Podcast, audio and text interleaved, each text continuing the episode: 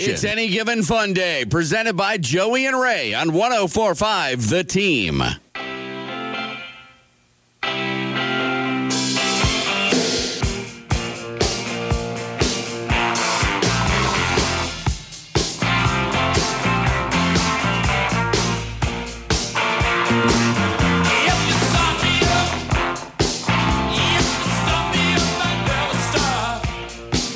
Yeah, baby.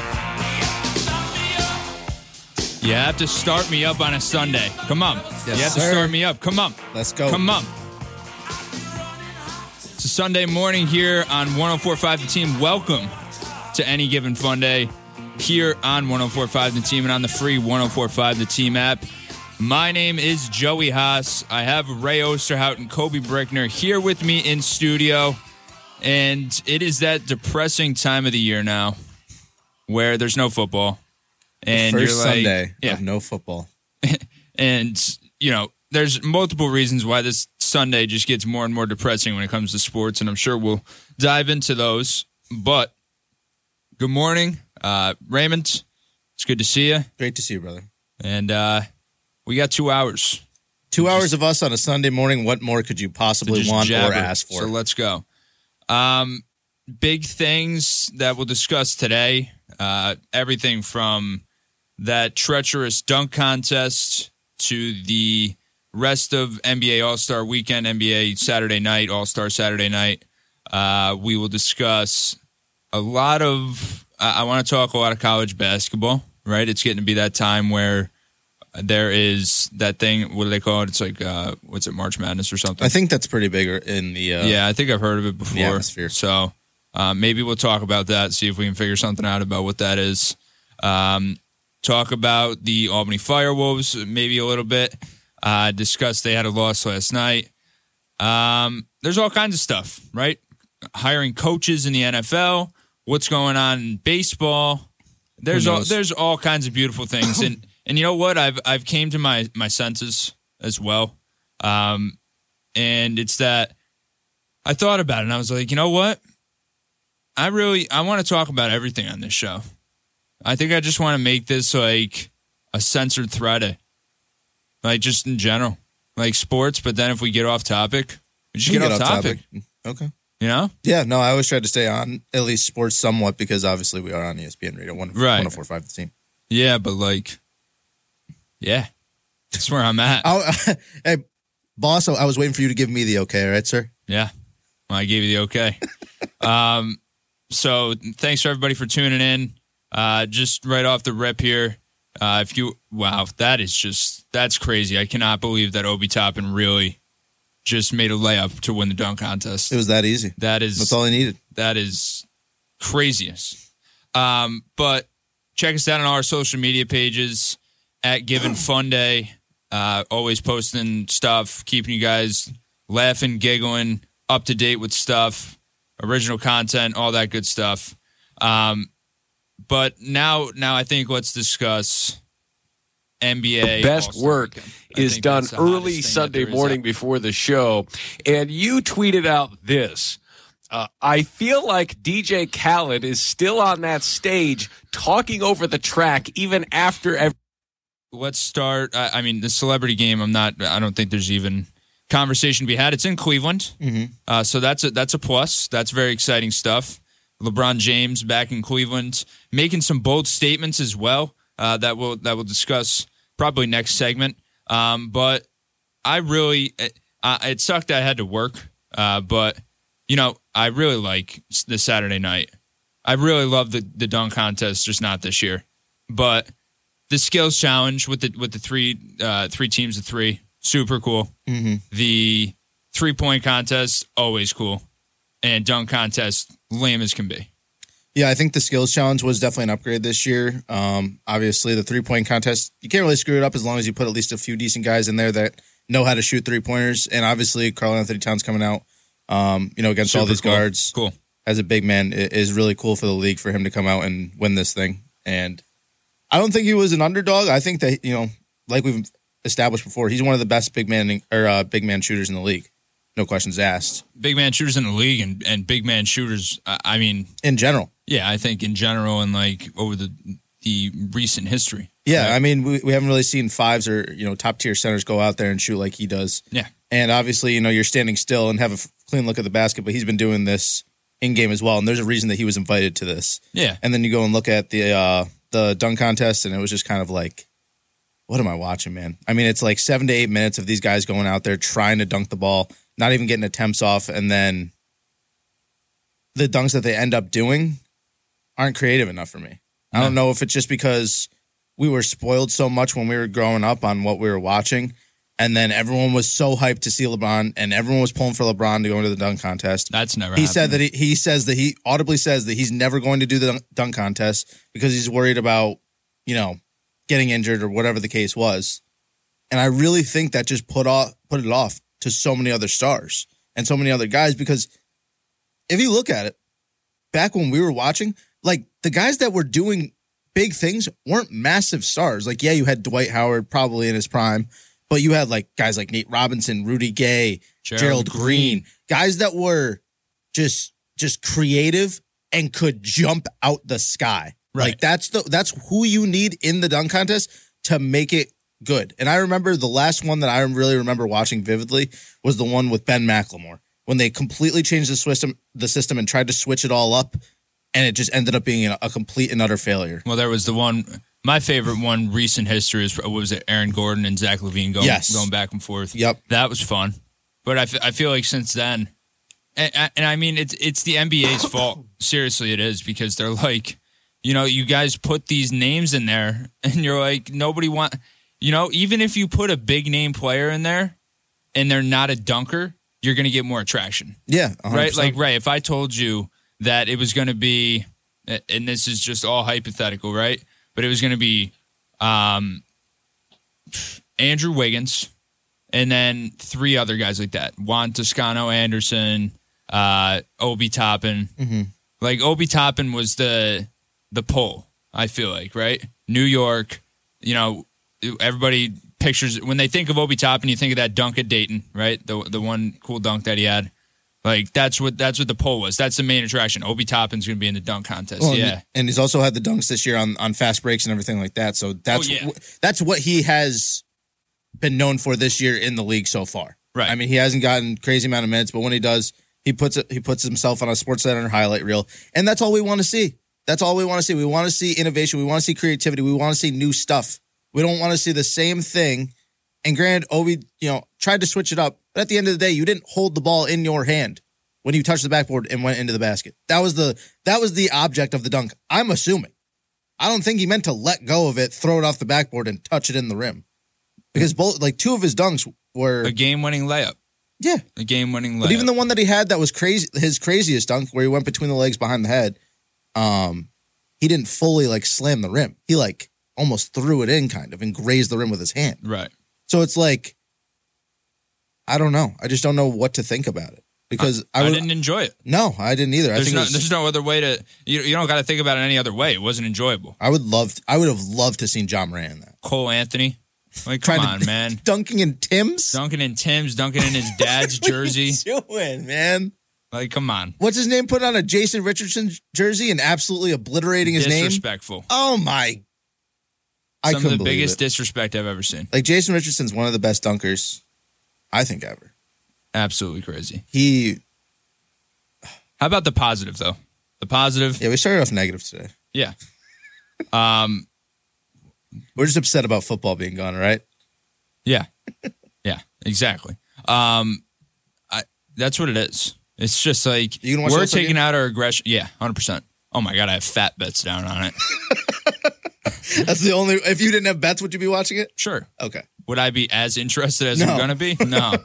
But you can bet your behinds that I'm betting for Giannis Antetokounmpo to go ham again. So I love me some good puns. Oh yeah. But yeah. No, I mean, listen. I think overall, the skills challenge took a bump up, which I enjoyed. Right. Yeah. And especially, like, you know, you could ask the average person, they're like, yeah, I don't really care what the Cavs do, but I think it was cool to see the Cavs players win the skills challenge at home in Cleveland. That's always cool. Mm-hmm. Usually they like to get, like, a guy from, and they like to get one of their players in a in one of those events. Especially if they're not in the All-Star game. Right, but thankfully, Garland and Allen are both in it. But, you know what I mean? Like, they usually like to have... Oh, yeah, if it was in L.A., like, you know... I don't know who would be in the three-point contest. Malik Monk. Probably, Malik Monk would be in, like, the three-point contest. To think about. Or if it was in Indiana, Rick Carlisle would be standing on the sidelines because Indiana just doesn't have any All-Stars right now. But, like, you know what I mean? Yeah. The same thing. If it was the Knicks, like, Obi Toppin would have no doubt been in the dunk contest or... they would have did something. That's just how it goes. Evan Fournier in the three-point contest. Yeah, just something that makes not a lot of sense, but makes enough sense to put him in there. Yeah. Because it's a hometown guy, and you want somebody to root for in that. But overall, I liked it. I love the three-point contest. Love it. I always love it. It's fun. It's like everybody gets hyped up. I love Carl Anthony Towns. Super cool. And he's went through hell and back just with his life and what's happened to him. So I think even winning these things just makes him that much happier and being selected as an All-Star this year, I know meant a lot to him and how he's playing is I think Cat is just at this point he's just like, hey, I'm happy to be alive. Yeah. Seriously. And so it's pretty cool. Happy to be doing what he loves to do. Yeah. At such a high level and being able to you know, play the game he loves. No, 100%. I liked it. We'll discuss some more of that stuff. I definitely want to discuss some of the comments that were already made. Because, during NBA All-Star Weekend, guys always love to have those conversations about the next big super team or, get the tea on where somebody might go. That's just how it goes. That's how All-Star Weekend works. That's how All-Star Weekend works. Hey, man, your contract's up next season. What are you thinking in free agency? We got a good, sandwich in Philly or something, Yeah, it's like a recruitment. You ever heard of these cheesesteaks, baby? It's like a recruitment camp. Yeah. You ever heard of the Philly cheesesteak? Well, come on over and I'll show you one, kind of thing. So there's definitely been some interesting comments made, and one made by somebody who will definitely catch the eye of a lot of people, especially at this point in his career. So we'll keep in touch with that in the next break. But other than that, only thing I wanted to say was I apologize for anybody who was looking to listen to our show from last Sunday, our Super Bowl show. We had a glitch in the system here, a missing piece in the matrix, if you would say, and that's really what got us. So that is just gone. It's in the air somewhere. It's in the cloud. Yeah, it's in the cloud. I'll go up and find it eventually. Yeah, there you go. But until then, it's gone. So suck it up. Sorry. Let's go to break. When we come back, let's discuss some comments that were made during All-Star Weekend, and I'm sure there's going to be other comments made. It is Any Given Fun Day. It's Joey Haas, Ray Osterhout, and Kobe Brickner here with you on 104.5 The Team. It's Any Given Fun Day, presented by Joey and Ray on 104.5 The Team.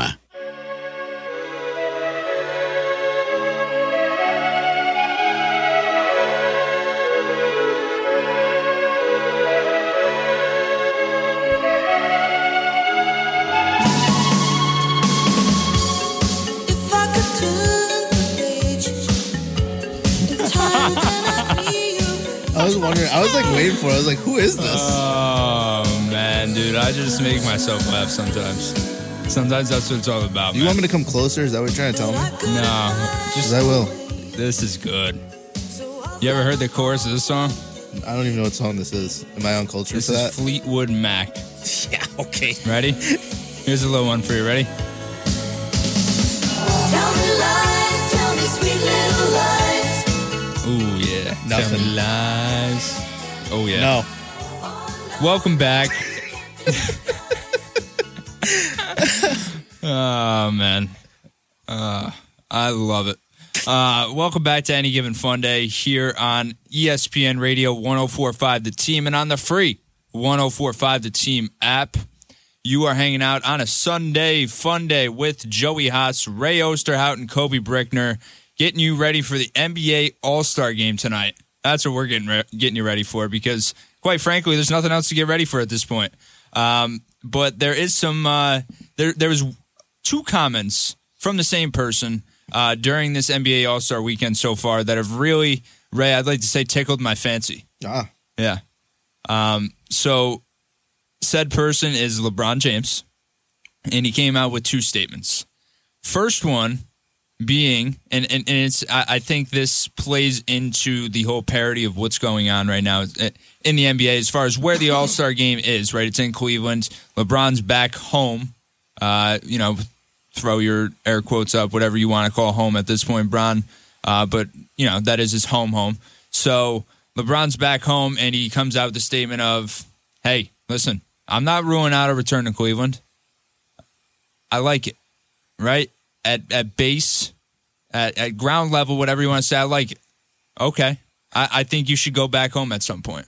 I think so. There's two ways I took this when you told me this. A, he's trying to save face going back to the All-Star game, hoping he doesn't get booed and hoping he gets received well. No, he'll always get received well. I don't know. I mean, he brought a chip to that place, and I know, but so did I know Kyrie didn't bring, but Kyrie was a part of that, and he was getting slandered in Cleveland last night. Kyrie's a buttface, though. Yeah, I understand that, but still, I mean, if I was say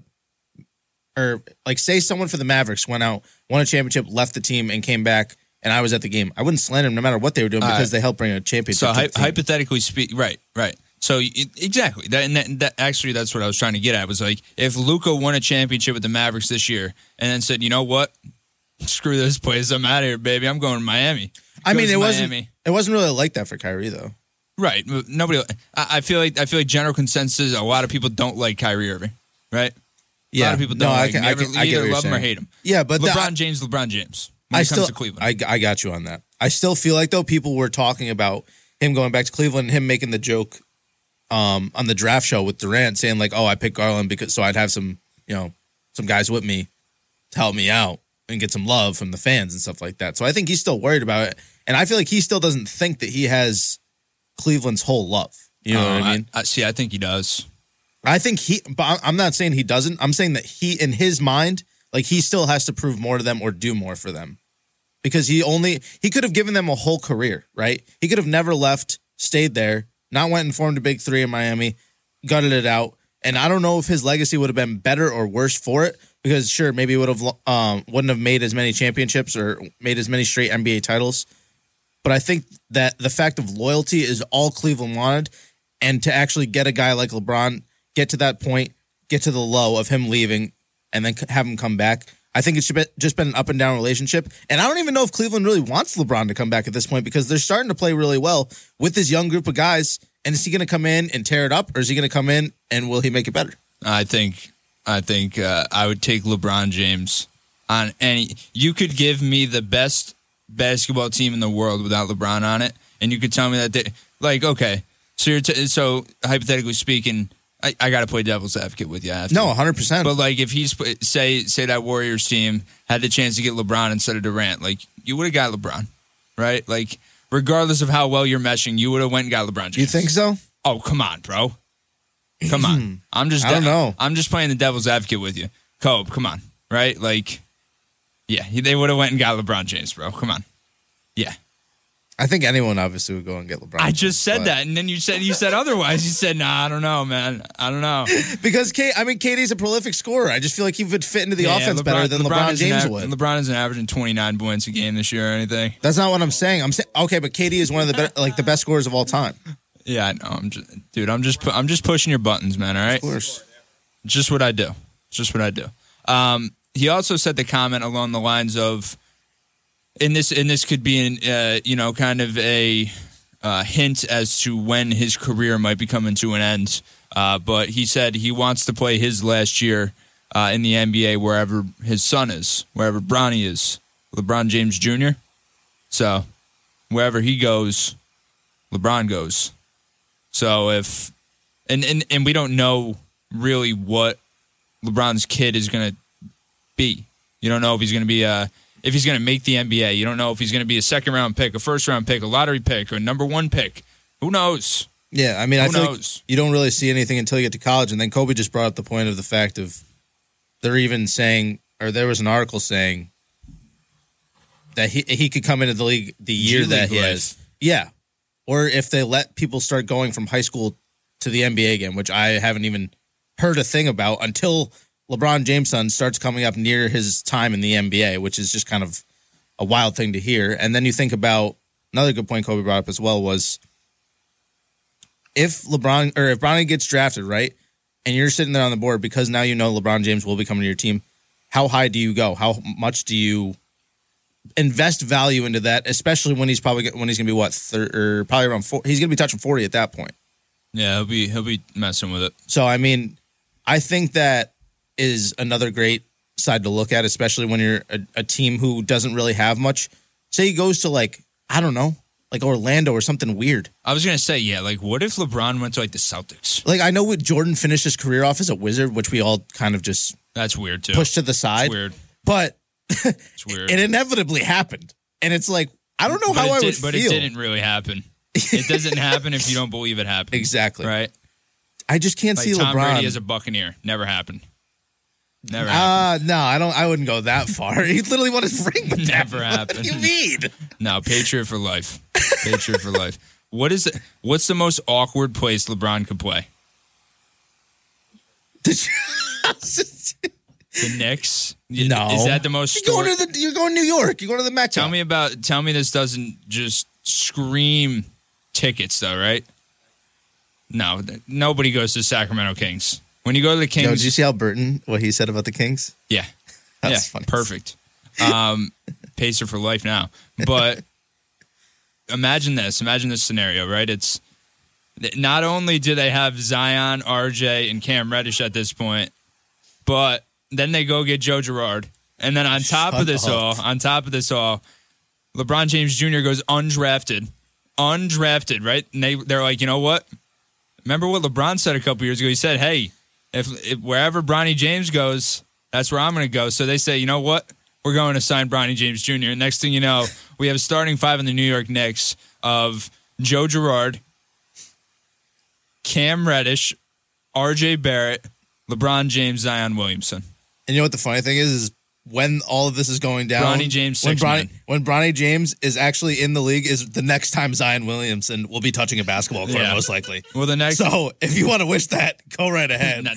We'll see where he's at that point. On the basketball court, next time he's rehabbing his knee for the 8th time. He'll be in South Dakota at that point. I think he already was. Probably. I do think... It's coming to an end. It's coming to an end slowly. And I will say this is a take that I've been, not putting in the bank for a little bit. But I think that once Tom Brady retired, it kind of like got the ball rolling for LeBron a little bit faster.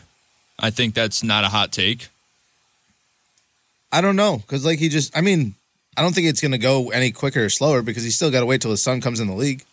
I feel like at one point... Or are you just saying... LeBron's going to play forever and Tom Brady's going to play forever. He's seeing the light at the end of the tunnel is more or less what you're saying. The fact that Tom Brady really left at not the top of his game. I mean, I get it. But he didn't leave on a sour note after having a bad season. He didn't regress at all in his career, right? He was still playing normal Tom Brady football. He had a career year. Right. And so I feel like it's going to be the same thing for LeBron. He's going to go out of this league averaging 22, 7-7.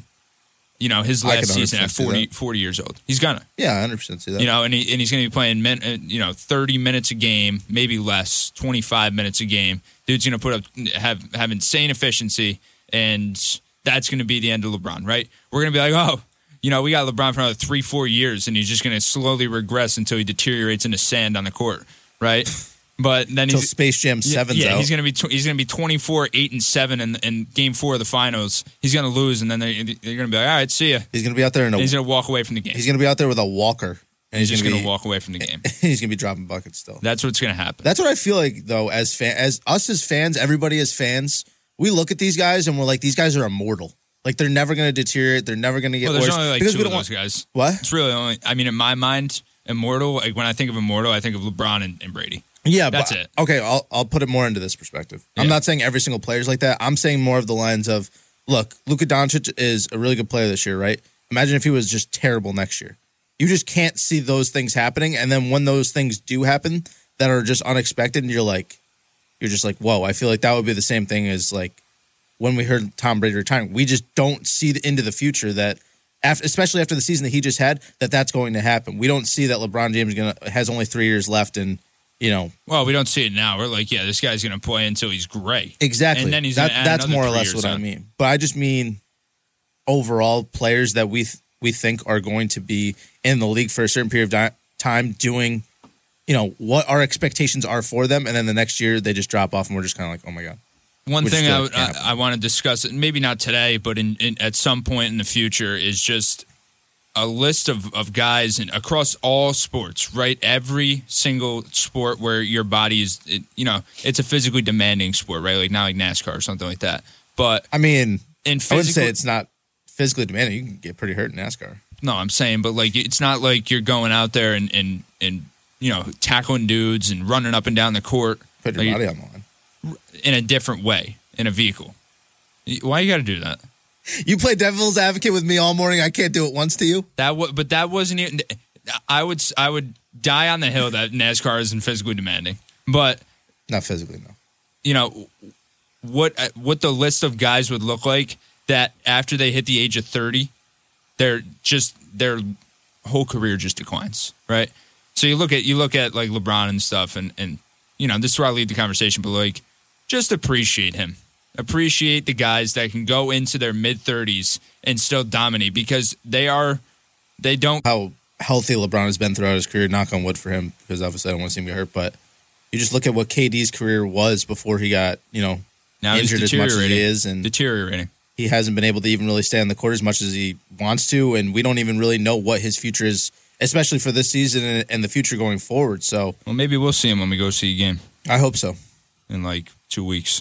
When we come back, I want to discuss, let's see, what do I want to discuss? Let's talk a little bit about the local scene from this weekend. How about that? Touch on a little bit of UAlbany, a little bit of Siena, some Albany Firewolves. Saw a good man at the game yesterday. Yeah, some UAlbany baseball, right? All that good stuff. Let's discuss some local stuff here on Any Given Fun Day. It is Joey Haas, it's Ray Osterhout, and it's Kobe Brickner here with you on 104.5 The Team. It's Any Given Fun Day, presented by Joey and Ray on 104.5 The Team.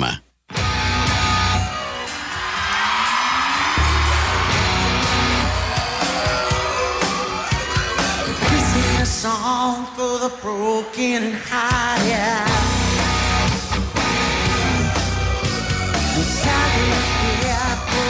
All right, this live version absolutely stinks. You give Bon Jovi a bad name. Now you give Love a bad. This is bad. This is really bad. I mean, think about how many people have you seen live? Yeah, let's see it. That was good. That's not. I cannot believe that this audio clip just absolutely disrespected Bon Jovi like that. JBJ, John Bon Jovi. Did him so scum. How many people have you seen live? A lot? Yeah. Who's your favorite performer to see live? My favorite performer? That's let's do this. Favorite performer and then favorite, or most, sounds the most like they do when you listen to them, like on Apple Music or Spotify. The Weeknd. Both. You saw him? Really? Yeah. When did you see him? Me and guy who's listening to the show right now, Zach Shaw. Yeah. When did you go see, or where did you go see him? We saw him... 6-7 years ago in Barclays Center. That must have been sweet. Oh, it was pretty cool.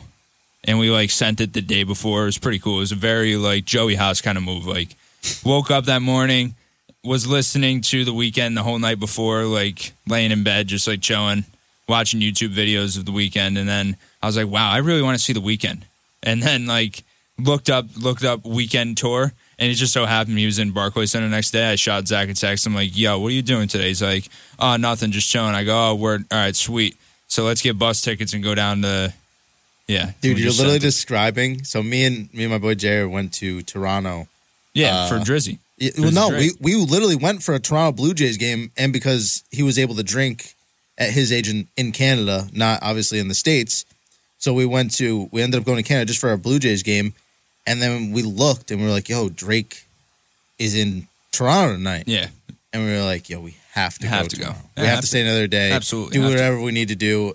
And went and did that. I would say probably my favorite performer, obviously, is gonna be Travis for me. Right. And then sounds most like their music. I would honestly say J. Cole or Drake. I have this super vivid What? Migos do as well. Takeoff literally sounds identical to his when he raps. It's hilarious. I have this super vivid memory of, and I will never forget it in my entire life.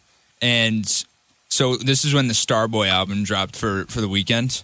And he literally, I kid you not, the song "Rockin'" off his album came on. Mm-hmm. And here, let me see if we have it on here. That would make it even better. But the song "Rockin'" came on, and it was, I wish, let me see if it's on here. I don't think it's here. No, of course it's not here. Why would it be? No, not here. But point being is, I looked over, right? And it's like a hip hop, like you just want to dance. And I kid you not, bro. We looked down in the corner, and there's a janitor with his broom and stuff dancing. And it was the crazy. I was like, The Weeknd really got it like that. He's really got it. Oh, 100%. Like the janitors were dancing. Mm-hmm. Like, while cleaning, they were just like, you know, like the whole thing. And I'm like, thank you for the sound effects. This is absolutely crazy. Like, this is awesome. So that's how that went down. But as far as local sports go, I was going to continue on that, but let's get right. Yeah, no, I mean, it could be a whole like show in itself, right? Like, oh yeah, about performers. Not even that. I was going to just tell my story about Toronto. What do you got? I'll try and make it as quick as I possibly can. So we bought the tickets on SeatGeek. We go to something about those third-party tickets. It's really tough. Like, because I've never had a problem with Vivid or what's the other one? Ticketmaster. What's the one where you can like Game Time? I've never used Game Time. I don't think. Done. I've had good luck on Game Time. But anyway, we get to the front gate and our tickets don't scan, and my heart literally dropped because I just spent a good amount of money on these tickets. And we get there. Tickets don't scan first time, second teeth. Time. Yeah, mine scans the third time somehow. His scans the third time. They let us in the building. We get to our seats. The opener just gets off. Migos are about to come on before Drake. These guys come to our seats and say, "Hey, you're in our seat." They sold the same ticket twice, of me and my buddy and. Jerks. And because they had Ticketmaster and we had SeatGeek, they tried to kick us out and say that we had to leave. And I said, "So did you fist fight them?" No. The only thing that I said that actually kept us in the arena that day, because I was heated, and it was like, I was like, "This is my boy's birthday. We just drove all the way from Albany out here to see this concert. Yada yada yada." Trying to plead my case, and I was like, "There's nothing you guys can do." Like, and then I said, "Your staff let us in the building. We're here." It's not like we got denied and we snuck in. No, there shouldn't have even been a discrepancy. Yeah, no. So once I said that, you paid for your tickets. Once I said that, they were like, "Yeah, you're right. You paid for the tickets. Yeah. We let you in the building. It's technically our staff's fault."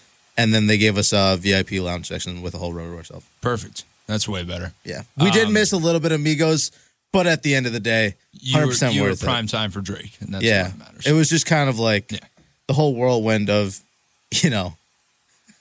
The whole Toronto trip, man, was just an absolute whirlwind. Sounds fun. But it ended up being a really fun time. Good. Well, I'm glad. So, briefly, you know, we'll discuss some of the local sports that happened this weekend.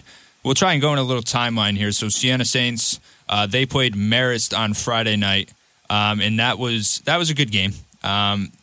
Siena ended up losing. They really got smothered in the second half, unfortunately.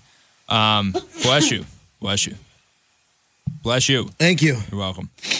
So, you know, that Marist team is very hot. Happens to the best of us. Still, shout out to the Capital Region, though.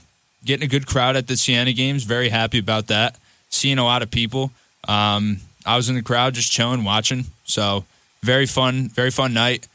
Good to see a lot of people there, especially as they get ready for, you know, postseason, whatever the MAC tournament may bring. Then we had on Saturday afternoon, we had a nice UAlbany basketball game. UAlbany played against New Hampshire, and UAlbany comes out on top. Great game, really close game. It was Jamel Horton, I believe, for the Great Danes. Went out there, had like 25, played really well. Shout out to him. Shout out to the rest of the guys for hustling and bustling, playing a really good game. Aaron Reddish had a couple big shots. I know he had a big three. Low-key brother of Aaron Reddish, Cam Reddish. I think he was at the game. Can't confirm it, but like 99.9% sure. Got escorted out. People started saying it was Cam Reddish, so I'm just going to go with my instinct here and say it was probably Cam Reddish. And it would make perfect sense because it's All-Star Weekend. He's not an All-Star, so he just took the weekend. And he's now playing for New York, so it probably wasn't that like crazy of a journey. Probably made perfect sense. So, you know. Also cool. Important, just so you're politically correct, 24. 24. Okay. Thanks a lot. No problem. Just wanted to back you up, man. Thanks. Yeah, no, good game, great game. Good defense down the Albany's playing good basketball, man. Coach Dwayne Killings has that team playing really well. And, you know, if I can take anything away right now from the UAlbany and Siena teams, their coaches are so awesome. Coach Carm is the man. Coach GK, I don't know him enough yet to like be like, yeah, he's a man, but what I've seen and what I've heard and, you know, just through listening to him talk with Roger and Mike on the radio and with Dan and Charlie and all this stuff, right? DK's the man too. And like above all, right, you want community leaders, you want like good people, right? Not, you could be a great coach and be a jerk person. Guy that was here last week, Rick Pitino. But, you know, no jabs here or anything. Sorry, Rick. But, you know what I mean? Like, two great community leaders. They care about the community. They care about the Capital Region. They want it to get better. They want to see this place grow and become more. And that's very good to see. I'm very happy about that. I think it's a good step in, or it's a step in the right direction. Bless you as well, Kobe. A step in the right direction. I think it's a step in the right direction as far as Capital Region basketball goes. I mean, especially with knowing now that we have UAlbany versus Siena next year, I think that having two coaches that are able to bring both of these programs up as well as they have so far just in a couple of years of being there, I think it's a promising step for both Siena and UAlbany. I think it's going to make for a great turnout next year. I'm excited to definitely go to that game, watch some UAlbany basketball, watch some Siena basketball, and I think I really wish that the MAC championship was brought back to the TU. We'll get some action back here. They're pretty content down there in AC. I'm sure a lot of other people are too, being able to just go to casinos and then go watch some college basketball and bet on it there as well. I'll be headed down that bad boy, no doubt. Yeah, my dad wanted to go this year as well. So fun. We'll see what's going on. Mr. O, I know he's listening right now. Oh, 100%. He was hyped up about that. I was surprised I didn't get a text about "Start Me Up." About "Start Me Up" right off the rip. I think that's the new intro song. Got to please everybody, man. You know, 100%. Can't always start with sicko mode and think that we're gonna pull the oldies out of bed. Hey. They're gonna be like, "What is this crap?" And they're gonna shut it off. Yeah. So you know, we gotta ease them over, hit a little smooth bit, smooth them over, and then just get to about 11:30. Then hit the whammy bar and go right. Like we're playing Guitar Hero in 08. But you know, good basketball. I think they're both headed in the right direction. Like I said, great community leaders. Looking forward to having them on our show. I'm sure in the near future. And don't forget, Coach Will Brown. Those Patroons, they start up March 4th. Still right here. Will Brown, former UAlbany head basketball coach, you know, for a long time. So he's not gone. He's just in a different spot. So that'll start up very soon. And the final game, you know, kind of capping off this weekend so far. There's a Siena game today at 2:00, but there's also the Albany Firewolves last night. They lose twice this weekend, unfortunately. But you know, it's a longer season, right? They're in the meat of the season right now. I think they're going to be okay, but I'm not too worried about them. We'll see what happens as the season. It's just when we have college basketball kind of at its peak right now, it's hard to say, you know, we're gonna completely hone in on the Firewolves. There's definitely been some good play out of those guys, and you know, it like everything else, it's gonna catch. It's gonna catch just like everything else catches. It'll happen. But you know, just keep. I'm excited to see a playoff game too when that comes around, and hopefully they qualify for that and all that junk. But let's do this, Ray. Let's go to break. And when we come back, I want to discuss, let's get into a little baseball conversation here. Ooh, it's right. About that time where you just get angry. And I want to tee off with a picture that I saw yesterday that really just triggered me. Really got me going. I'm excited.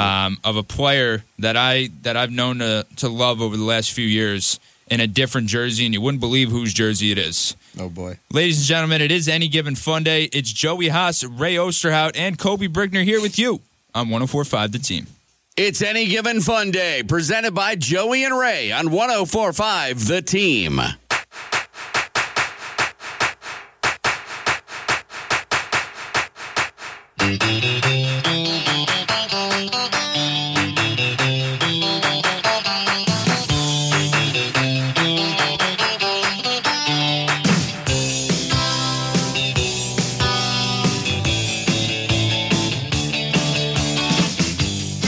Top three things in the game. Well, bottom three things in the game. Farting and just having to sit in your own fart. One of the worst. That's come from. That's not at all where I thought you were going to open that statement with. Bottom three, man. But really, sure. Seriously, it is just abysmal. When you just sit there and you're just like, wow, you can't run away from it. Yeah, especially when you're on the microphone. Yeah, then you're like, that's me. Yeah. And then you realize it's your upper lip, and then you feel really bad about yourself. But welcome back to Any Given Fun Day. It's Joey Haas, Ray Osterhout, and Kobe Brickner here with you on 104.5 The Team and on the free 104.5 The Team app. That's a great song. Wow. Oh, my God, dude. This brings back so many memories. I had a highlight tape to this when I was like 8 or 9 years old. Was it a My Hoop mixtape? No, it was for baseball. My Hoop mixtape. Yeah, for this.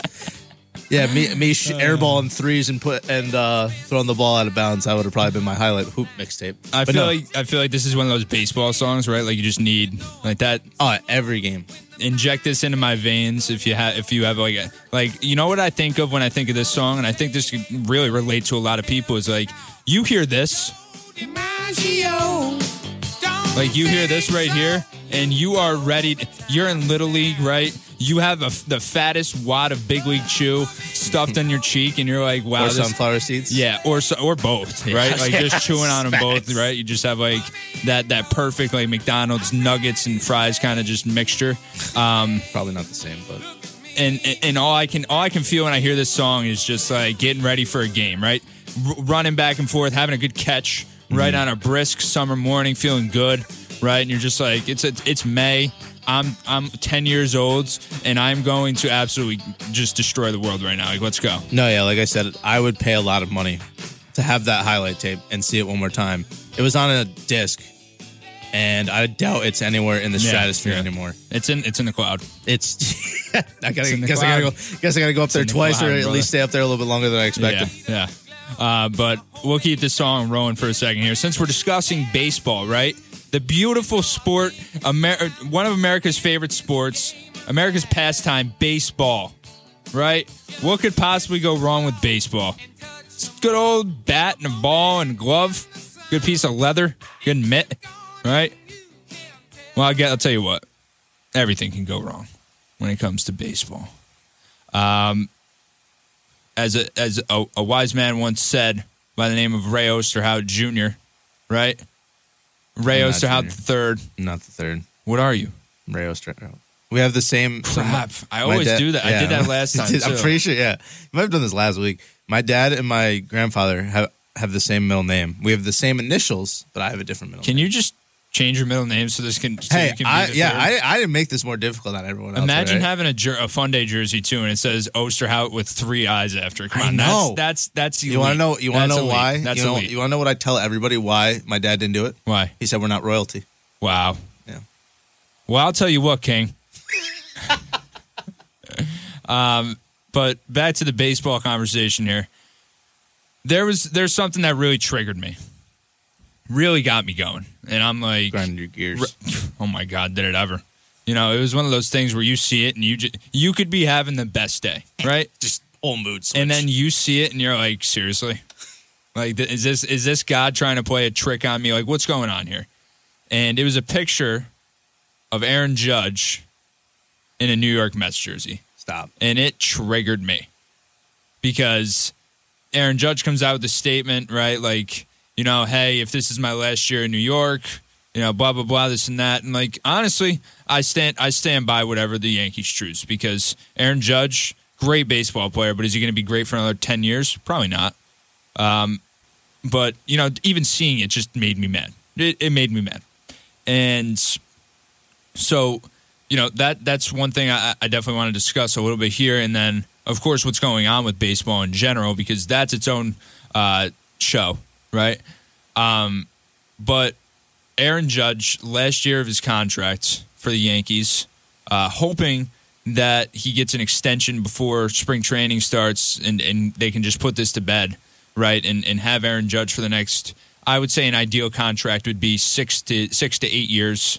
Pay him his money, and, you know, back end it, which they'll probably do, so they can try and add some more talent now.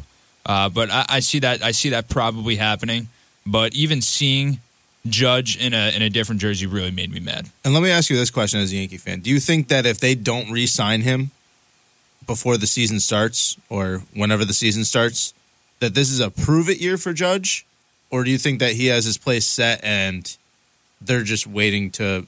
do you think this is a prove-it year for Judge, or do you think they're just going to get rid of him in general? Aaron Judge wants to stay on the Yankees. I think the Yankees want to keep Aaron Judge, but I think the miscommunication lies in how long the contract is. To me, baseball has never really made sense with these long, 12 to 15-year contracts. I feel like they hurt both. It's just their thing. I know, but I feel like it hurts both the organization and it hurts, the player as well. Obviously, you can trade them out of the contract anytime you want, but who's going to want to take on a lot of teams aren't going to want to take on those contracts on the back half of their years, especially when they're most likely deteriorating in their career and not playing up to what they did when they first signed it. So I think it's obviously good for the players that they're getting their money in a longevity term of things, but when you look at it from an organization standpoint, the biggest surprise to me was the fact that Juan Soto didn't even sign that big contract that the Nationals offered. I feel like it's becoming a more consistent thing that we saw Trout and then Mookie, and we've seen other guys like Bellinger, like Garrett Cole. All these guys. Yeah, getting these big, massive deals. And now I feel like it's starting to be like, well, do I really want to, do I want to take the risk and spend, 10 to 12 more years with this franchise fully committed? Well, I know Aaron Judge came out publicly and said he wants to stay a Yankee for life. He does. Yeah. And I thoroughly believe that. And, I think... I don't think I know the Yankees want to keep him. They just don't want to keep him for as long as that contract is, right? Yeah. They don't want to keep Judge. They don't want to pay Judge 12 years abysmal money. $375 million or something. Correct. Ridiculous. And I think that's what it's going to come down to, because Judge has done enough at this point in his career to earn a contract like that. No doubt in my mind. He has. He's played very good baseball when he's healthy, and quite honestly, he was very healthy last year and played great. He played really good. Yeah, he's a good baseball player. He's a Gold Glover. He's a great hitter. He's a clutch hitter. He has it all, right? He's got it all in his arsenal. When he is healthy, he is a top 10, no doubt, top 5 player in the MLB. Yes, no doubt in my mind. And with that being said, I don't know about that. Dude, I want you, if you could go name 5 players better than Judge when they're if everybody was at their healthiest, I would wish you luck. Seriously. Okay. Judge is that good, bro. Judge is that good. And I'm saying completely healthy. Yeah. And that means you got to take Judge's healthiest season. Are you saying position player, or are you saying position player? You said player. Okay. Position player. Okay. I can maybe I'm starting to dwindle a little bit. You can't compare pitchers and hitters. You can still say that they're in the top 5, though, of the best players in the league. I'm not trying to compare them. I can say that they're a top 5 player in the league, though. What Jacob DeGrom means to the New York Mets is a top 5 player in the league. Okay. But I don't know. The argument, I guess, lies to me in that there's players, right? DeGrom only affects every 5th game. Aaron Judge affects 162. If he's healthy. Right. But if Jacob DeGrom could, he would go out there. But DeGrom wasn't healthy, too. I don't know. Yeah, no, but like I'm saying, you don't think Jacob DeGrom's a top 5 player in the MLB? I guess you can make the same thing. It'd be the same song and dance if it was Judge, right? They both get hurt, but they're both no. But I'm saying you said healthy. Fully healthy. I think Judge's impact on the Yankees is just as significant as Jacob DeGrom's is for the Mets when they're both fully healthy. You want to know where ESPN ranks Aaron Judge in their list? I could really care less. I know, but I'm just saying that they have him at 24. That's cool. That's cute. Just so you know. They have DJ LeMahieu above him. Oh yeah, that's where you know it's Jose Ramirez. Jose Ramirez is a better player than Aaron Judge when healthy. That's a hot take. No, it's not. Anthony, he's just underrated because he's playing in Cleveland. That's Anthony. Hot take. No, it's not. Go look at his stats past 3 years. I promise you. Go look at Aaron Judge's best season. Dude was pooing on balls. Yeah, that's great. I want him. I need him to be more consistent. He played great last year. I know. He was the heartbeat of that team last year. I'm not saying he wasn't. I'm saying that Jose Ramirez is an underappreciated player. You're coming from a standpoint of being a New York Yankee fan. You don't know. You probably don't even know a single stat that Jose Ramirez has had in the past 3 seasons. Not to say anything about your knowledge of baseball. I'm just saying you don't follow it. I know he's a good fielder, and I know he's not a great fielder. He's pretty good. He's okay. He's not a Gold Glover. No, but he plays a consistent glove. But the fact that they have Anthony Rendon at 15, that's wild. Dude, come on, bro. Anthony Rendon did he even play last year? Not really. No, he didn't. Bellinger didn't have. Bellinger stinks. Lindor had a bad season. Lindor stinks. Yelich had a bad season. Come on, bro. Tatis, Freddie Freeman. Tatis didn't play last year either. You're saying when healthy. You can't flip it and be like, he wasn't there last year, but he was there 2 years ago, but Judge was good. This is a Yankee fan already. Stop being a Yankee fan for a second. Yeah. Stop being a Yankee fan. Stop. Well, dude, what is this ranking off of? 2019, 18, 21, 23? What is it? When they are all healthy. Which one is it? Which one do you want it to be? What is the ESPN ranking? Which one do you want it to be? Do you want it to be a specific season, or do you want it to be when they are all healthy? What is it? When is it from? Last year. So when? Before the season last year? Yes. Okay. Well, that's all I need to know. I'm not saying that I agree with you. Going into last season, Aaron Judge was not healthy the season before. No, I know that. But what I'm saying is, that's why he was so low. I know. And I'm not saying that I agreed with it. I'm saying that DJ LeMahieu, come on, man. That guy look at the season that he had up last year. But look at the season he had before. Yeah, he played great. No, what I'm saying is Fernando Tatis, better player than Aaron Judge when healthy. Yes or no? Yeah. Freddie Freeman. Debatable. They do the same. What do you? What he just did in Atlanta? What did he do? He didn't do that. That wasn't Freddie Freeman. He didn't have a big role in that.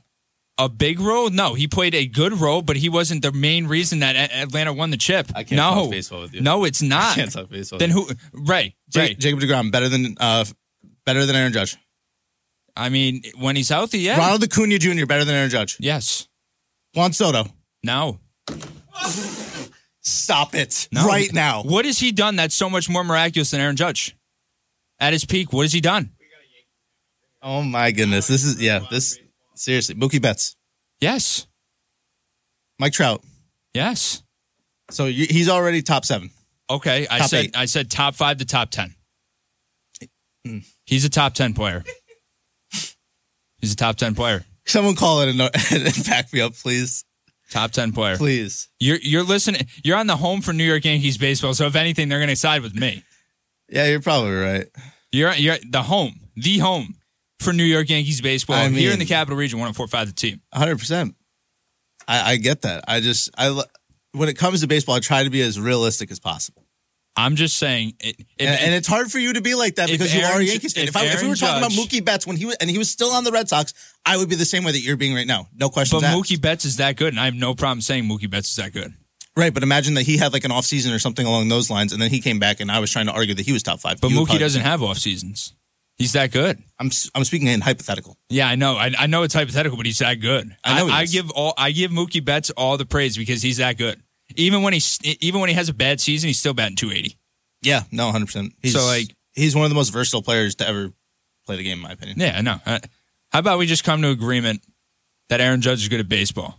All right, and we'll come back and we'll talk about lockout, and we'll leave this conversation in the 10:00 hour. How about that? Is it already 11? Yeah, it's 11. Wow, it's flying by here, especially when me and Joey are getting into it. I love it. Yeah, me too. That was a fun one. That was our first That's our first argument we've had in a while. Good. I can't wait to do it again. When we come back, more baseball talk, more MLB lockout talk. Are we going to have a season this year? What's going to happen? It's Joey Haas, Ray Osterhout, Kobe Brickner here with you on 104.5 The Team. It's Any Given Fun Day, presented by Joey and Ray on 104.5 The Team. Let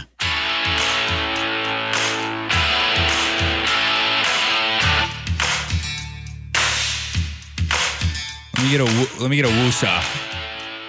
What? Woosah. Woosah. Woosah. Woosah. Let's let it. Look at the doors opening right now, and there goes the hot stogie right out the door. There he goes. Oh man, there's just something beautiful about this relationship. My heart is literally hurting. Let's let John sing it for a second. Let's gain our. Life does go on, Joey Haas.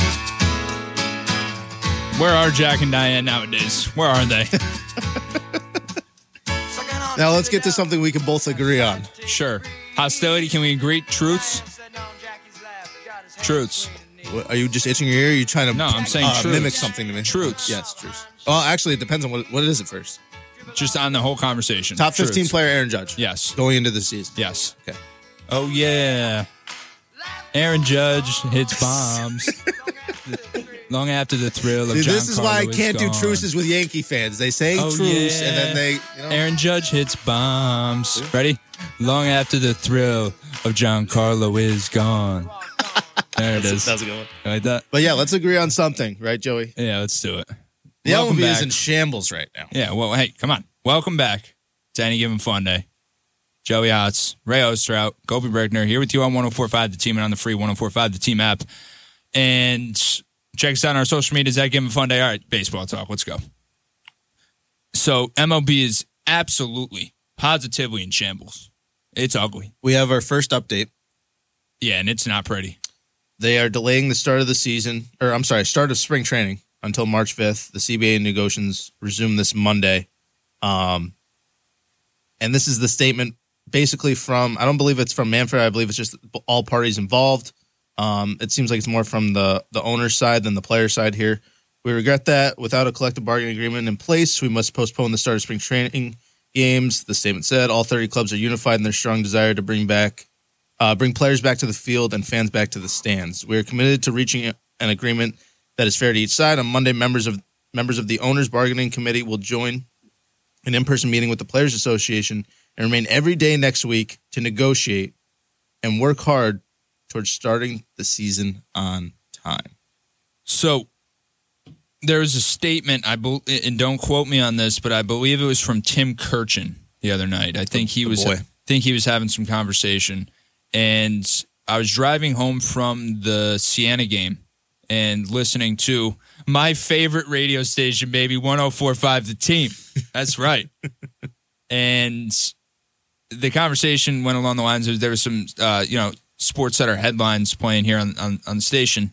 And I believe it was Tim, like I said, not fully sure, but it was an MLB analyst. And he basically said, since they started covering baseball in 1989... for ESPN, this is the worst that baseball has been as far as just everything goes, right? From how the one side's feeling, how the other side's feeling, how the players are feeling, the separation and conflict, I guess, between the two parties is like the worst it's ever been. And here's one that really shocked me is we heard nothing, right? That MLB lockout started roughly, give or take, beginning of December, around December 5th, right? 6th, 7th, 2nd. December 2nd. All right, so I'm right there. From December 2nd to roughly February 10th, give or take, there was no conversation. There was conversation. Just didn't get anywhere. Not really, though. Just didn't get anywhere. There wasn't a lot of contact, though. Is what I'm pulling from this. Talks on Thursday that they just had broke after 15 minutes. Yeah, and they want to say that they're going to sit in a room for an entire week with each other to try and come up with a solution. Now, look, it all sounds good, right? But after what we've seen and what you just told me, are we really going to see a good outcome from this? I feel like either one side is going to stay strong. I don't know why there's so much turmoil right now. I don't know if it's the players with going against with what happened with the Hall of Fame, with what's going on with now steroids not being checked or whatever the case is. There's just a lot of question marks and a lot of questionable decisions being made on the side of the MLB right now that is worrying a lot of fans and where what the direction that they're going to be going in the future. Let me ask you this, right? Because this is what the people really want. They want to hear from us what we think. They want an installment of hope from one of us on what we think is realistically going to happen. Or they want something from us along the lines of, this is the truth. This is what we really think is going to happen, and it might get uglier, right? What do you think, Ray, is realistically going to happen? Like, if you had to draw the scenario right now and you said, all right, this is what I think is going to happen, not what I hope is going to happen, but I think this is what's going to happen with baseball. What I think is going to happen is I think that the season is not going to start in time.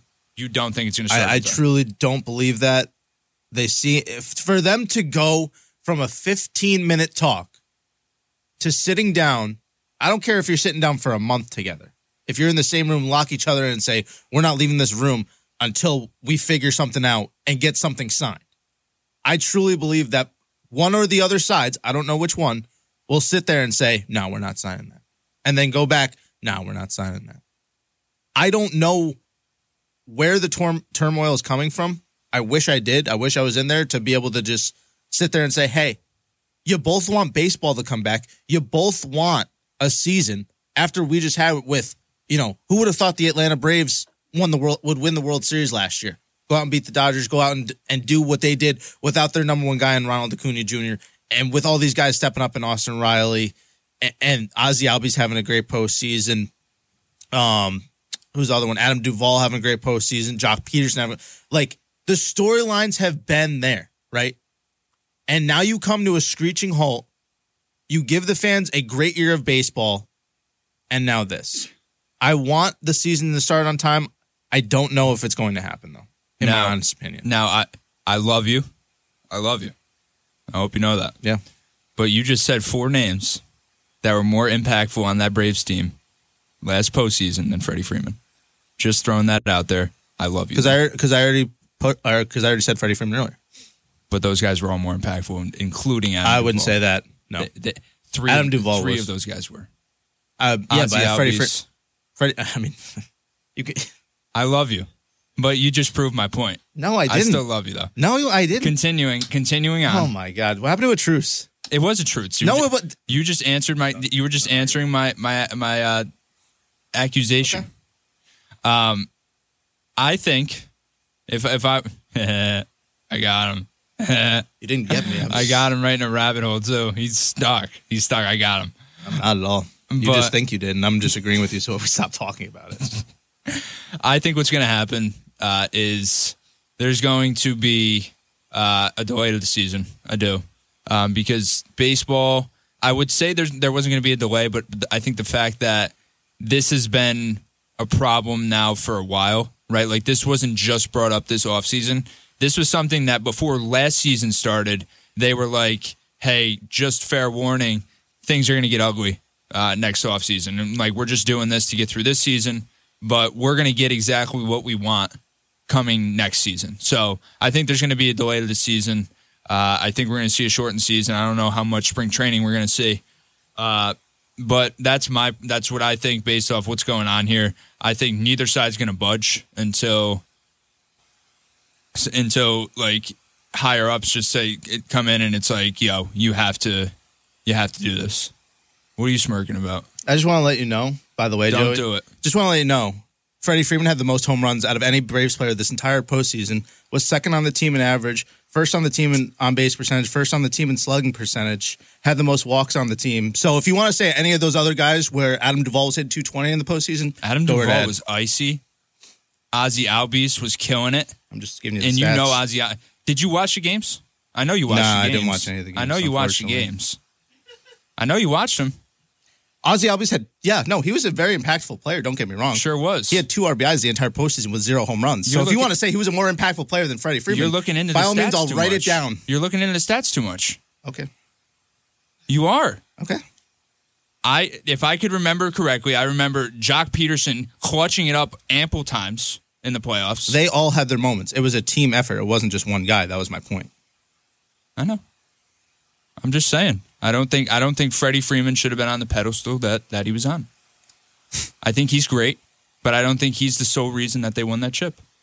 No, I think it was just as much impact from Albies and Peterson and Duvall and Ian Anderson and their pitchers, and really their pitchers. And yeah, you know how you win a championship in baseball? It's not one guy. It's a team effort. You're kidding me. No, that's why Mike Trout isn't one on the Angels. Interesting. Well, I think baseball is going to be delayed. Yeah, so do I. All right, cool. I feel some serious tension in here right now, and I kind of like because it. You said truce, and then you went back on it and brought something back up. I was just saying. All right, fair. Okay. What is this guy laughing at? I don't know. Should we put him on the mic? I don't know. I have no tension. Let's do this here when we come back because we got way off break in our last argument. I want to talk college basketball bracketology. There's some huge things that happened in college basketball yesterday. I think there's 144 team games, or there was a crazy number of basketball games played in college. So let's discuss that and a lot of bracketology as we get ready for March Madness here. And maybe that's what we're leading you into because there's not much baseball to be said here. It is Any Given Fun Day. It's Joey Haas, Ray Osterhout, Kobe Brickner here with you on 104.5 The Team. It's Any Given Fun Day, presented by Joey and Ray on 104.5 The Team.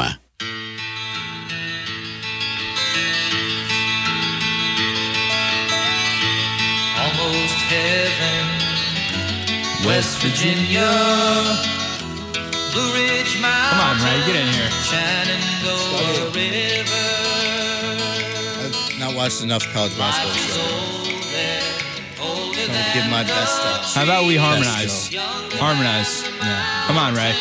Growing like a reeds, country roads, take me home to the place I belong.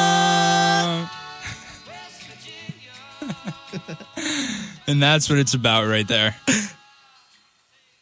Oh, man. You love to hate me, and I hate to love you. My blood is just... I feel like I'm going to pass out.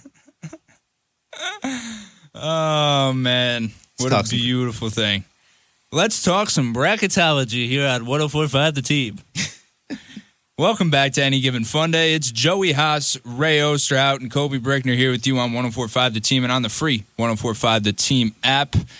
And it is nearing closer, my friends, to that beautiful time of year where you turn on the TV on like a Tuesday, and it is every channel that you can possibly think of that has ever had a sports game on. It's probably going to have some type of college basketball game on. It's getting to like tournament time. Oh my God. It is the juiciest time of year. I keep forgetting that we're this close to March, too. Oh, dude. Time is just flying. We're so close we can sniff it. Literally. Yeah. It's great. It's good. I'm ready. I'm excited. Yeah, we need to get out of this awful. Like, it's just a bad time, especially because we know there's no baseball. Like, I feel like that's the worst just part. Knowing right now that it's not. It's not happening. As of right now, we don't have anything. And what do you look forward to? Yeah. What do you look forward to? You look for hope. Yeah. Like, no, I want to look for actual gameplay. Yeah, I want to see. And like, listen, college baseball is cool.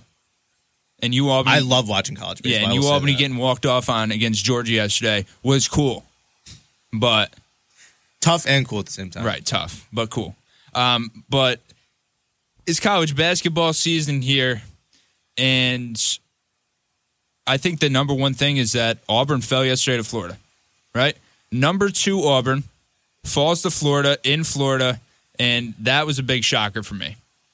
And I also don't like your Ohio State Buckeyes, Ray, because they really cost me a parlay yesterday, and that really made me angry. I saw that tweet. Yeah. That was funny. I was like, wow, shocker. Ohio State letting somebody down again? Yeah, never heard of it, right? Yeah, no, the last time that it didn't happen was when they actually won the whole thing. Yeah. That was in football. So, this is what I'm seeing, right? As far as like where everybody's ranking right now, geez, this is going to be interesting. I think... So Gonzaga is going to be a number one seed. I think Auburn's going to be a number one seed. I think sneaky Arizona is going to be a number one seed. I think Kansas is going to be a number one seed.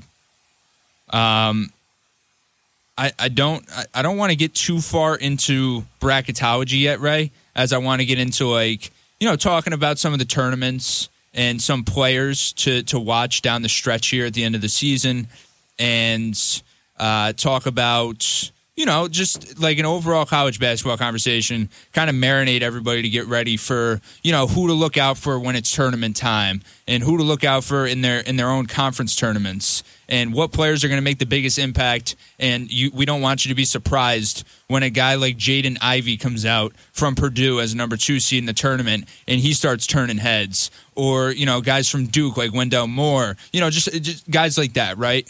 Where, you know, I want to show that there's players out there that are going to go out there and perform, and I want to be that guy that tells you beforehand and be like, hey, yo, watch out for this guy. And then he's going to go out and do what we expect him to do, right? Yeah, 100%. You know, there's all kinds of great guys across college basketball right now. It's getting to be that time. They have the unofficial top 16 seeds. Texas Tech could probably be a number 3 seed. Illinois could make some noise again. Oh my God, they are still really good. I get they lost the Seminole to Chicago. They still got Kofi Cockburn. Yeah, they do. Coburn. Oh, is that how it's pronounced? Yeah, got me on that one. Yeah, Kofi. Yeah. I just read it how it is. You know what I mean? Of course. But why is it spelled like that then? This is BS. Here's some guys to pay attention to come tournament time that I think are going to make a real big impact this tournament. I think you're going to see Kofi Coburn. I think he's going to be one guy to pay attention to for Illinois. I think, like I said before, Jaden Ivey for the Purdue Boilermakers. Still an interesting name. Don't sleep on my guy, Johnny Juzang, again. Johnny Juzang's really good. Chet Holmgren, Gonzaga player. Drew Timme. I'm sure he'll still do something. I haven't heard as much about him this year. There is Jabari Smith. He's a great player. I think he plays for Duke. Auburn? Why am I thinking Duke? Oh, I'm thinking Wendell Moore. But, dude, there's going to be this is going to be interesting this year. There's Banchero from Duke. He's great. There is, what are some other good ones? Benedict Mathurin from Arizona. Is that really his name? Yeah, Benedict. What a name. E.J. Liddell, an Ohio State player. I feel like, yeah, E.J. Liddell. And he's still there. Yeah. I feel like this year, though, when you look at it, like, dude, Providence is number 8. Buddy Boeheim. Providence is number 8. Joe Girard. Buddy Boeheim. I think they'll probably find a way to make it. I haven't really kept up with them this year, like I said, but they'll probably make a run in the ACC tournament, get picked as like a 9 or 10 seed, and find their way into the tournament like they usually do. Yeah. No, I agree. There's just so many things that it's hard to just sit here and try and like have. There's so many teams. I mean, there's 64 teams in the tournament. There's going to be a lot of guys that you're going to kind of sit there and be like, if you haven't been watching college basketball season, you'll be like, oh, where have these kids been, or why haven't I seen these guys? But like I said, this has been an unusual year. You don't usually see Auburn at the top. You don't usually see Arizona at the top. The top, yeah. Yeah, like, you know, top 10, top 15, Purdue, Providence. The kid from Kentucky. Oscar. He's really good. The Grouch? Yeah. I can't. Don't ask me to pronounce that last name. Johnny Davis. Tisha Bay? Johnny Davis and the guy from Kansas, too. Agbaji. Mm-hmm. Scottie Pippen Jr. Does anyone have any easy names to read? Ochai Agbaji. There you go. That sounds good. Yeah? Yeah. Keegan Murray. As long as Jabari Smith, Drew Timme. As long as you put an accent to it, it sounds good. Benedict Mathurin. Yeah. Wow, man. There's some good names coming in the NBA. We need that, though. We do need that. We've kind of lost track. That one on the back of a jersey. Tshiebwe. Yeah? Add to the old... That's as good as my brother. Agbaji. I'm here for it. I think regardless, though, you know, I wanted to at least just lay the soil, right, for college basketball. And that's a lot, I think, of what we're going to be discussing, I think, in the coming weeks as the brackets start to come out, and we can give you guys, you know, some insight on as we start to, you know, fill out our brackets and stuff like that. And I think that'll be fun to, you know, just have that interaction and start to hopefully, you know, build a good bracket here and you can roll with some of our picks and, you know, all that good stuff. So I guess that's where I wanted to go, college basketball. We're what? Let me see here. We're only 2 weeks away from tournaments. It's so fast. From championships conference ready. Tournaments starting up. I'm so ready. I'm ready for it. And I think that's one of the best weeks to get all your information. Yeah. Well, that's where you just start to learn about teams, and they start to have like the Jay Williams and like, you know, guys along. Is it Jay Williams? Is that who it is? Like the whole, we'll see. What Clark Kellogg? Oh yeah. Like it's all. Oh, you're saying Jay Williams from like ESPN? Yeah, like they're all going to start. They're all going to start coming out and, you know, letting us know who to watch, who to pick up on. Jay Billis, yeah, those guys are really knowledgeable. Yeah, I think that, like I said though, just being able to watch those mid-major teams come out and see what they're about. I think it's a good indication of, you know, being able to watch those guys, see what kind of studs they have on their team, and what teams are the most poised to probably, you know, break your bracket or... Yeah, and hopefully we can be the predictor of at least one of them, right? Something like that. I think we'll hit at least one. I mean... Maybe. If we just do all of them, we hit one, right? Right, exactly. And we're good analysts. Yeah, dude, you, this guy gets it. This guy just gets it. Let's go to break. And bless you, Kobe. Kobe, are you okay? I don't know. Should you be here? I don't know, he said. That's promising. Let's go to break. When we come back, let's discuss a new coach in the NFL, a new assistant coach in the NFL for a certain team by the name of the Pittsburgh Steelers. It is Any Given Fun Day. It is Joey Haas, Ray Osterhout, and Kobe Brickner here with you on 104.5 The Team. It's Any Given Fun Day, presented by Joey and Ray on 104.5 The Team.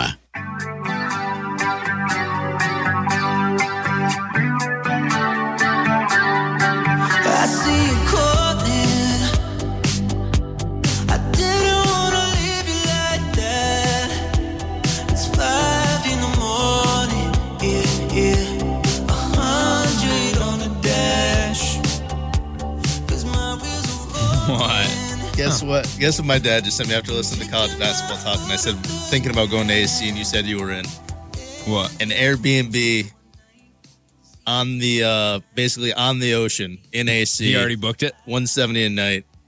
So if we all want to go, we got an open invite. Wow. I mean, obviously we'll have to pay, you know, chip in. Oh, I was hoping he was just going to pay for the whole thing. Come on, man. I wouldn't even make him do that. I know. I'm just kidding. I know. Welcome back to Any Given Fun Day. Here with Joey Haas and Ray Osterhout and Kobe Brickner here with you on 104.5 The Team and on the free 104.5 The Team app. And there was an interesting hire yesterday in the NFL regarding a former head coach that now finds himself as a overqualified assistant on a defensive football team in the Pittsburgh Steelers. That coach is Brian Flores, former Miami Dolphin head coach. Now going into a role of a mixed role, the head defensive assistant and linebackers coach for the Pittsburgh Steelers, joining a staff, Mike Tomlin's staff over there in Pittsburgh, a dominating defense already, and of course adding a great mind and a great coach in general to that staff is only going to help you. Ray, what do you think of the hire? I really like the hire for the Steelers. I think it's going to help them out. And I also think when you look at Brian Flores and you think about, you know, just his past with Miami and how successful he was with the Patriots, you look at Miami and you think, all right, well, a lot of teams in this league want you to sit there and support your QB no matter what, stay behind him. Give him that extra credit. And Brian Flores obviously came out last year kind of down to us saying we need somebody else. We are going to go get somebody else. And before they could even get to it, the Dolphins let him go. So maybe in general, this is where Brian Flores needs to be because he's on the defensive side of the football again, right? He can go out and be as much of a hard butt as he wants. I don't know if I can say that on the air or not, but I'll just do that as, you know, consideration. Yeah. But he can be that guy that he needs to be and wants to be on the football field, on and off the field, and be a realist and be like, hey, this guy's not getting it done at this position, and the media's not going to sit there and cry over what he's doing on the defensive side of the football because at the end of the day, you need to put your best defense on the field for this team. And this offense is already, you know, I would say 85% there. You're just really missing a quarterback to fit into this role. And now you have a guy coming in on your defensive side of the football that should bring you more than just an 8-8 season, depending on what quarterback you get. But I think Mike Tomlin, the offensive coordinator, should be able to handle that.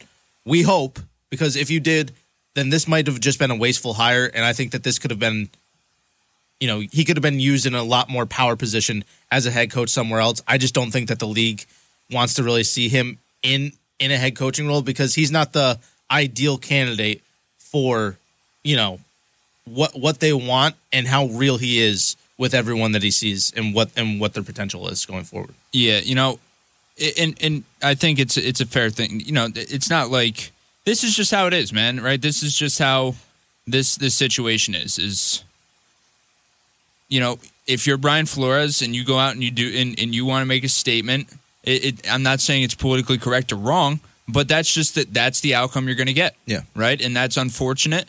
And I do think that he was qualified, and I think he'll get another head coaching opportunity. I don't think, you know, everything takes time, Ray, right? Like everything takes time to mold over and mend and you know, forgive and things like that. And I think it's the same thing, right? It just takes a little time. He's not a guy that's going to play by the system. No. And I think that is a good reason why he, you know, or a reason why he went and took probably, you know, the first offer that he's received. Well, because he's been talked about for other head coaching jobs, but he hasn't gotten the call for it. Right. So now I think it's just more of the lines of, okay, you go play for a guy in Mike Tomlin who has a defensive mindset of ground and pound. You have a guy in Najee Harris who's a really good running back. He's going to be a star in this league in the future if he already isn't now. You have an amazing receiving core, one of the best in the league in my opinion. Now all we need is a quarterback, and Brian Flores said to Mike Tomlin, you get them going. You make sure that our offense is good this year. I'll make sure our defense is top five, no questions asked. Well, you know, and to add on to that too you know, I think I think there's a little bit of irony to this, but I also think that Flores was making a statement in joining a team that has a black head coach, 100%, a black defensive coordinator, right, and showing unity. Right, absolutely, and I think he, you know, I think after everything that's went on, I think that's something that he wanted. He wants a guy that's going to be in his corner, and no doubt, Mike absolutely. Tomlin is a guy. Mike Tomlin is the man. Is the perfect guy for the job. Is the man. Yeah, and I think he joined the right system, and I think he'll flourish. I do think that if they had a better quarterback, that they'd be in a really good position to make a good run. There's still a couple guys. Defense. Still a couple guys that can go out in this offseason. Yeah, we'll see what happens. Carson Wentz. Yeah. That was one that I saw this morning that made me giggle a little bit. But, you know, overall, I like the hire. I think it's you know, Flores, regardless of what people think of him, he deserves to have a spot here in the NFL. And, you know, everybody, including ourselves, everybody in this world has the right to their opinion and how they feel. And, you know, if you're strong enough to go out there and voice that opinion, more power to you. You know, I'm the same way, right? I have a strong opinion, and I'm going to stand by that. So, you know, nothing wrong with anything here. I think it's a very good hire. I think he deserves a spot in the NFL, and rightfully so, he gets his spot. And hopefully he'll climb his way back up the ladder and eventually get that another, you know, offer as a head coach, you know, down the road. Yeah, there was a couple of questionable hires this offseason, but this to me is definitely not one of them. I think a lot of teams did get it right, though, with the direction that they want to go and where they're going in the future. This is definitely one of them. I'm excited to see what the Steelers do because if they kind of bring in this guy, they bring a guy who's a defensive specialist in, right, as a team, you know, from the Steel City. They want to bring the terrible towels back, and make it rocking in that place. They want to bring fans back in the stadium and be excited to go to Steelers games. And obviously with Ben Roethlisberger being, unhealthy, going towards the back half of his career, it's been a little bit since that's been a thing in Pittsburgh. They expect an 8-8 season to maybe make the playoffs at the end of the season, to come down to the final game and see what happens. They want a team, again, that's going to be dominant for years to come. This is a start in the right direction. Now you go out and get a quarterback, and I think the Pittsburgh Steelers can be serious threats next year down the line. 100%. I do think they're going to get better.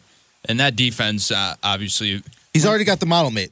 Right. When you have Watt, you're good. At the forefront of it. Right. You have Watt, and I think that's really all you need to have a good defense at this point. One thing that I wanted to touch on, I guess I'll do this. We'll do this when we come back. We're pushing a break here, but when we come back, there was just. I want everybody to look this up with me. It's very interesting that this is happening right now. But there's a team from around here that is making, I guess, putting themselves on the map as far as rankings go and things like that. So we'll discuss that, and we'll go a little bit backwards in the show for a second, and then we'll close it out. Final remarks, maybe talk a little bit about tonight's All-Star game and close out this show. So let's do that when we come back. A little bit of everything to close out the show. It's Any Given Fun Day. It's Joey Haas, Ray Osterhout, and Kobe Brickner here with you on 104.5 The Team. It's Any Given Fun Day, presented by Joey and Ray on 104.5 The Team. Go, go, go, go, go, go, go, shawty. It's your birthday. We gon' party like it's your birthday. We gon' sip and party like it's your birthday. Like it, like it. Yeah, yeah, okay. All right, yeah, Ray. I should be hanging upside down from the ceiling right now. Sure you should, yeah. Okay, yeah. Wow, all Joey, right. I just realized. You feeling all right today, man? Yeah, why, what's up? You've been sitting down all day, like the whole time, till just now. Well, I feel like I'm usually the just the drained one. Man. Just drained. I seriously am, just drained. No, I know. Really tired. Just unusual seeing, looking you eye to eye. Yeah. Well, I'll come back down to your level. Here. Make me feel good, Yeah. Welcome back. Doesn't feel like you're talking down to me. Yeah, I'm here. Welcome back to Any Given Fun Day on 104.5 The Team and on the free 104.5 The Team app.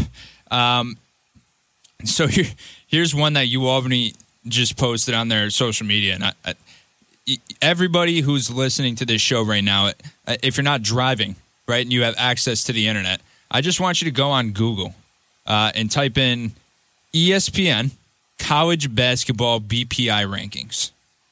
ESPN. Just like that. And then ESPN.com will be the first thing that comes up on your Google search, right? And it'll say college basketball power index, and just click on it. Oh, where'd it go? It was just there. I got it. And I don't know if it just, and maybe it was a glitch in the system. Maybe there's a trip in the matrix. Wow, what happened? UAlbany was just there. At number one? Yeah. No, it was a glitch. No, dude, look at it. I can show you it. It's some of the craziest stuff I've ever seen. Because I just got a bunch of texts, and it was like, hey, look at, like, UAlbany's in the, it was, what? Like, what? What are they doing there? BPI. Hang on. Nope. Where'd they go? See, now, look at, now I lose my credibility because ESPN fixed their mistake. Come on, guys. We are on ESPN radio, so I'm assuming they're probably listening to us somewhere. Yeah, probably. Hey, guys. How are you? But I saw that, and I was like, hang on, what's going on here? I think there's a glitch in the matrix. It must have been something where you just clicked on it. And... Well, look at, here, I'll show you. Do you have, like, a screenshot of it at least? Yeah. Oh, okay. Well, then you have credibility. Look at. There it is. 12 and 15. 12 and 15. And, like, listen, love you, Albany. Good win yesterday, guys, but I don't know if you're number one in the BPI rankings. You're ahead of Gonzaga. That's pretty impressive. Did they just completely remove Gonzaga, or did they put him down at number two? They put Gonzaga at number two, but they just removed UAlbany. Gone. That's funny. Just gone. That's hilarious. Yeah, it was interesting. So that was my one thing that was pretty cool, but now it's just gone. So that's cool. What else I wanted to talk about was, I guess, the All-Star game tonight, right? Like, that's a big thing. I think that's the big thing that we're looking forward to on a Sunday here. So let's get into it. Team LeBron, Team Durant, and I believe Team LeBron is a 5.5-point favorite. Their team is, I think, significantly better. Significantly. Team LeBron says? Yeah, way better. But then again, the All-Star game is very interesting. Here, I'll read you the roster. Right. LeBron starters, and then we can go to Team Durant. I'm going to pull it up, too. So we got, for Team LeBron, their starters, Giannis, Curry, DeRozan, LeBron, and Jokic. How did that versus happen? Team Durant, who is KD, who's not playing. So their starting five really is Embiid, Ja, Tatum, Wiggins, and Trae Young. Now, I'm no scientist, right? Wait, did you just say Jayson Tatum? Yeah. He got the nod, yeah. In place of Durant. Yep. Got it. And then the reserves for Team LeBron are pretty good, too. Jared Allen, right, who is a Cleveland Cavalier. Jimmy Butler, Luka, Darius Garland, Donovan Mitchell, Chris Paul, Fred VanVleet. Yeah. Versus Devin Booker, who is just absolutely disgusting. Rudy Gobert, Zach LaVine, LaMelo Ball, Chris Middleton, DeJounte Murray, Carl Anthony Towns, and then Draymond Green, who's not playing. But, you know, I think if you had to pick a team, I'd probably pick Team LeBron when it comes to the fourth quarter. You know what the funny thing is, though? I think I would, on, like, who's going to do more crazy stuff, I think it's going to be Team Durant. Yeah. I think that LeBron is like, just went all straight skill, no funny business. I feel like Durant kind of just went for the guys who are going to, you know, show out. They have a little bit extra to them. Ja, Trey, you know, and B will talk. You know, like, LaMelo's the young, like, we've seen what he's been able to do this year. Yeah. DeJounte Murray is, don't get me wrong, he's a very underrated player. I'm excited to see what he does in the All-Star game. I think this is a time where he can make a name for himself, and, you know, obviously there's not much defense. But yeah, he deserves a spot. Yeah, he definitely deserves to be there. I mean, and then you think about it and how underappreciated, you know, DeMar is this year. Oh, so what Jokic is doing in Denver without Jamal Murray. And MPJ. And Michael Porter Jr. Yep. Really, their whole team. Yeah, and then how about, you know, Jimmy Butler not even getting a starting nod? Nah.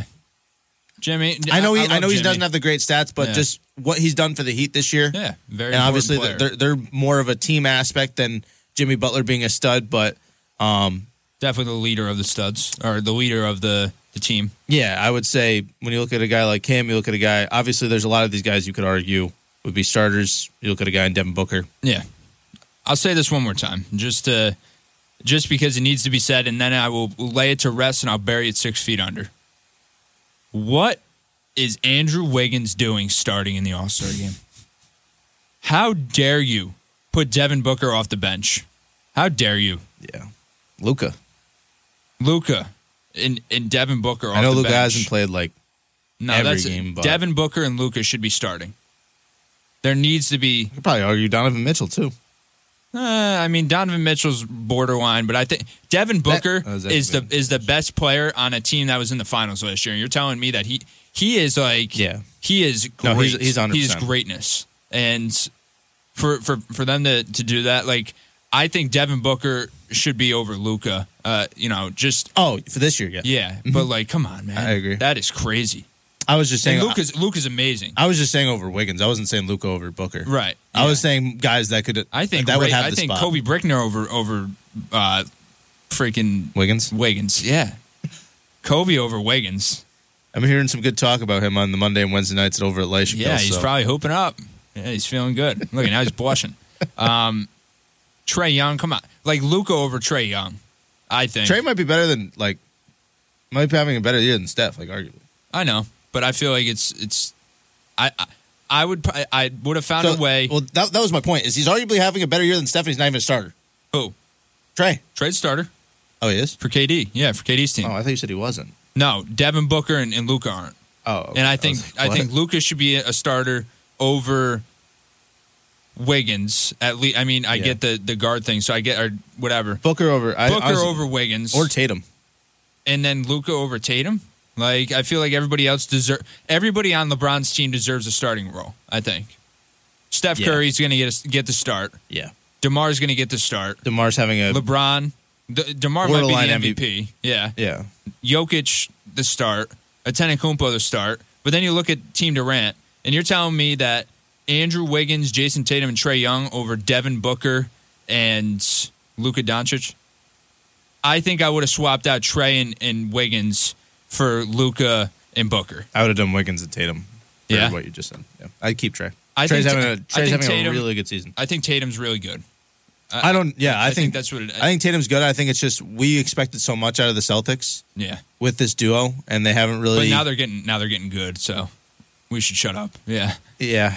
Because before we know it, it'll be a hot take, and they'll be on a 15-game win streak when we're back here next Sunday. And, you know, then people and Jason Tatum will be receiving MVP votes. Yeah, of course, and that's how it usually goes here. Because even when we think we're right, we're wrong. But that's what sports talk is about, Joey. That's sure is. But I mean, that's the highlight of our Sunday, right? We're an inch closer to spring. We're watching the NBA All-Star Game. We're at the halfway point of the season. James Harden's going to be back for the 76ers. First game back from the All-Star break. That ought to be fun. So there's a lot of good things coming up here. But other than that, any closing remarks from you, Ray? No. I hope everyone has a great Sunday. Hope everyone enjoys their day and enjoys the All-Star Game. And hopefully by next week we'll be able to talk about baseball we'll be in a good light. Back. Yeah, hopefully. That would be nice. Mm-hmm. But I doubt it. They bicker. Get excited for March Madness. Yeah. And if you haven't yet, go out and support the Firewolves. Go out and support Siena. Go out and support you, Albany, all the local teams, even Union, RPI, all those guys. Get out as much as you can and show some love because we actually have some good talent this year in the Capital Region. Faux show. Other than that, everybody enjoy your week. We'll see you on the podcast on Thursdays, a.k.a. Thridays. So check that out wherever you get your podcast, Apple, Spotify, Google, anywhere, right? Just type in Any Given Fun Day podcast and it'll come up. I promise you that. Other than that, ladies and gentlemen, enjoy your Sunday. Enjoy everything that comes with the weekend. And we will talk to you in a few days. As always, Raymond, make sure you don't forget to let the fun days roll.